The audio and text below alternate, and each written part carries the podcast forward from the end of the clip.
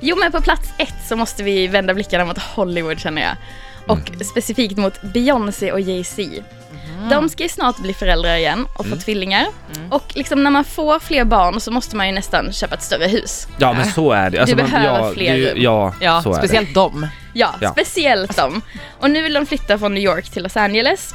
Eh, och då har de hittat ett litet hus som skulle vara perfekt för dem. det. Vad härligt. Ett, I all sin enkelhet.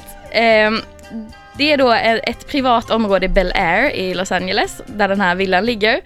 Och den, utgångspriset för den är 1,1 miljarder kronor. Nej men herregud. Alltså 1,1 miljarder Ja. kronor. Hur är någonting värt så mycket pengar tänker jag? Ja, jag vet inte, men Beyoncé och Jay-Z har redan lagt ett bud på det här, så de hoppas ju att det eh, kanske inte ska öka allt för mycket, hade jag hoppats på. Men alltså det är sinnessjukt, det är en summa jag inte ens kan ta på. Alltså, Men vad fan har de? En egen planet typ eller? Men nästan. Jag kan ju berätta vad som ingår om man pungar upp 1,1 miljarder om, om någon annan skulle vara intresserad och lägga bud på det här. Eh, Då får man 11 badrum. En, en Ja, men det hemma- behöver man ju. Ja men det behöver man Ja, absolut. det kommer ju aldrig vara upptaget Nej överallt. exakt, förhoppningsvis. Precis.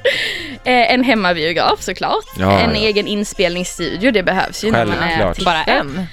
Ja, bara en. Jag vet, det är lite snålt faktiskt. Jävlar.